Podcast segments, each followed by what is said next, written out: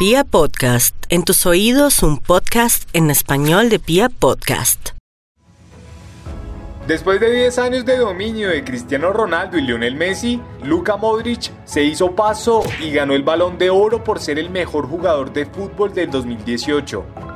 En ese año, el croata llevó a su selección hasta la final de la Copa del Mundo de Rusia y le demostró al planeta su talante con la camiseta de Croacia.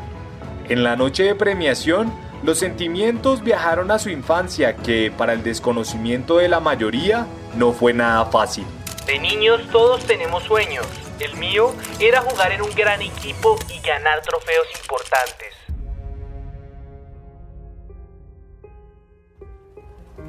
Mientras Luka Modric soñaba con jugar al fútbol, en su país la guerra de los Balcanes cobraba miles de vidas, entre ellas la de su abuelo, también de nombre Luka Modric, quien fue asesinado por milicias serbias a tan solo 500 metros de su casa.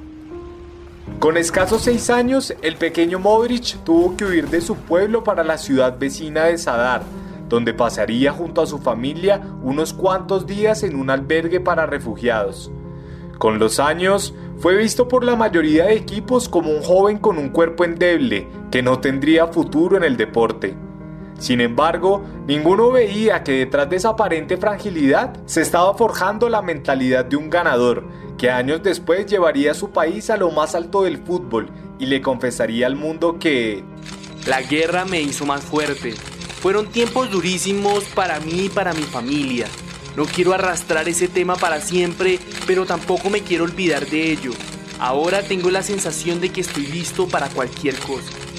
Al igual que Modric, son varios los futbolistas que después de vivir como refugiados han encontrado en las canchas un amparo que les permitió darle un giro a su destino. Por eso, en el episodio de hoy, con motivo del Día Mundial de los Refugiados, recordamos su historia en Detrás del Balón. Con ustedes, Refugiados en el fútbol. Bienvenidos. Porque los partidos de fútbol comienzan antes de los 90 minutos. Porque sabemos que es mucho más que un deporte. Y porque la pelota nunca se detiene. Aquí comienza detrás del balón. La guerra de Yugoslavia fue el conflicto más devastador en Europa después de la Segunda Guerra Mundial. La lucha por la independencia de los países que hacían parte del Estado yugoslavo acarrió muchas muertes y dejó grandes secuelas en varias generaciones.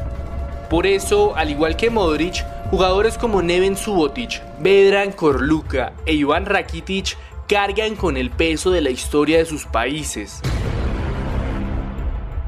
Rakitic, por ejemplo, nació en Suiza, pero prefirió jugar con Croacia porque, según dijo en una entrevista, sabe de dónde viene. Croacia fue el primer país independizado de Yugoslavia en debutar en un mundial absoluto. Rompieron pronósticos y terminaron terceros.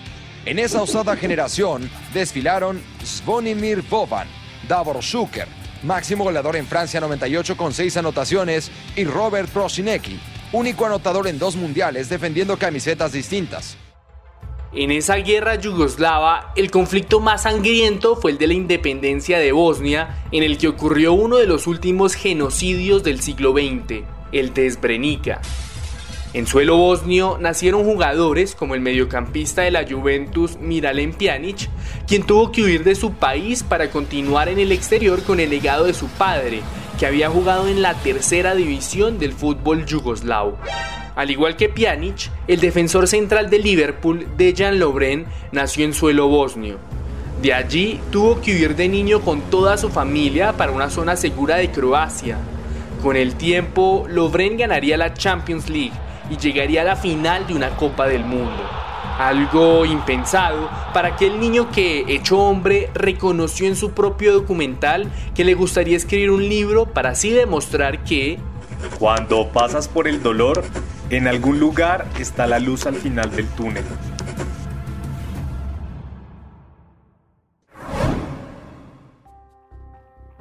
El último país en declarar su independencia en aquella guerra yugoslava fue Kosovo. Hoy en día su reconocimiento carece de unanimidad mundial, Sin embargo, las huellas del conflicto siguen vivas en jugadores como Sherdan Shakiri y los hermanos Granit y Taulan Chaka, que tuvieron que huir a Suiza en medio del horror de la guerra. Hoy por hoy, Granit Chaka y Shakiri juegan en la selección helvética. Sin embargo, Taulan Chaka, el mediocampista del Basel suizo, representa internacionalmente los colores de Albania, su madre patria. Granit, su hermano, ha asegurado que su deseo también era representar los colores de su nación, pero en la época en la que brillaba como una joven promesa, los albaneses no mostraban mayor interés en el fútbol.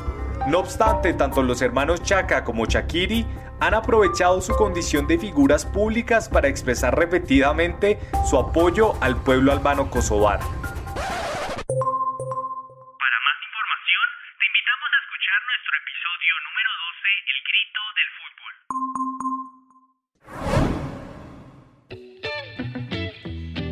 Varios países de África, la violencia nacida en los últimos años del siglo XX aún sigue viva.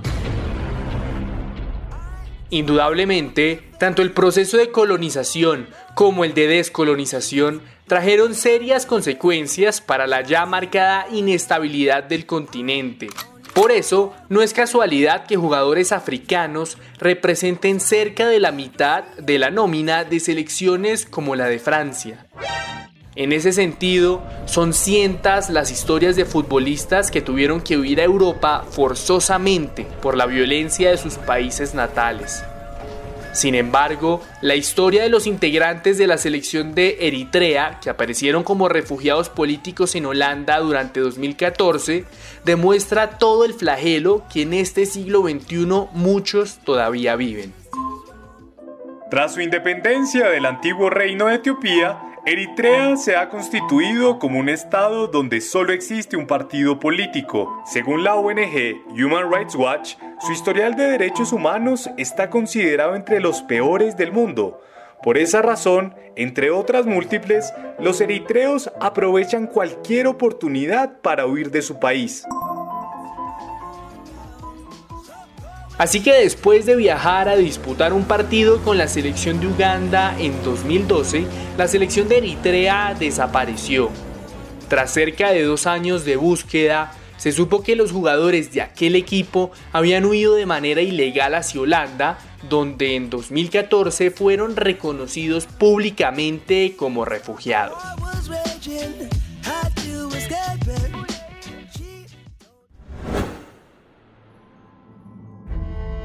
Cuando a Río Mabuba, otrora jugador de la selección francesa, le preguntan en dónde nació, responde sin aspavientos, en el mar.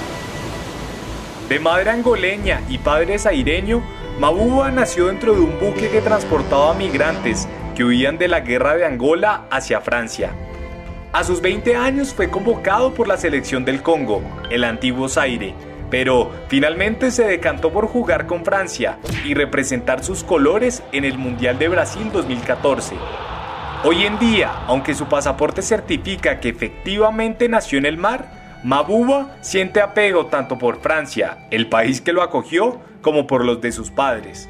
Por lo tanto, el mundialista fundó un orfanato en el Congo para ayudar a los niños que, como alguna vez fue él, necesitan ayuda.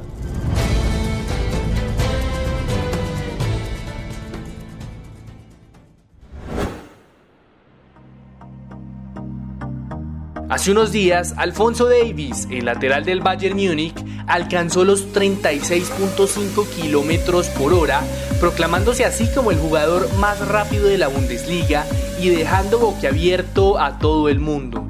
Desde el año pasado, el entorno del fútbol fijó su mirada en este lateral izquierdo que representa internacionalmente a la selección de Canadá. Sin embargo, pocos conocen que los padres de Davis tuvieron que huir forzosamente de Liberia después de que estallara una guerra civil.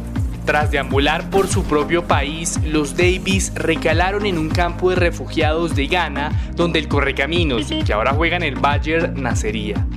A sus cinco años, Davis viajó con su familia a Canadá y allá empezó a destacar en múltiples pruebas locales de atletismo. Impulsado por su velocidad, Davis conoció el fútbol a los 11 años y desde entonces ha evolucionado de una manera fugaz. Buena pelota, Davis tiene el empate, gol. Gol. Ay, con un festejo no, no, no, apasionante de parte de Alfonso Davis. Es buena la definición de Davis, ¿eh? Hoy en día tiene 19 años y ya acumula tres títulos con el Bayern Múnich, donde lo reconocen como el rayo que ilumina al equipo.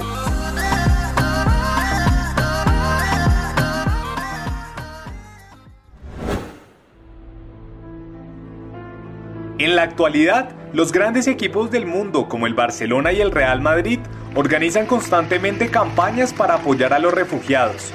De igual manera, en las zonas fronterizas más complejas del mundo, como en el enclave español de Melilla, existen equipos exclusivamente de refugiados que ven en el fútbol una oportunidad para reiniciar sus vidas. Las historias de todos estos jugadores nos recuerdan que para un refugiado el hecho de dejar su hogar de manera forzosa no significa no tener una patria por la cual sentir apego, sino en realidad que ésta no le puede asegurar su bienestar. Por eso, a pesar de los momentos sumamente difíciles, estas estrellas del balón han dado ejemplo de resiliencia y han encontrado en las canchas de fútbol un lugar más que seguro. Los invitamos entonces a que nos sigan y nos cuenten en arroba balón detrás en Instagram si conocen a otro jugador de fútbol que haya sido refugiado. En ocho días, un nuevo capítulo de Detrás del Balón. El trasfondo del fútbol en un solo podcast.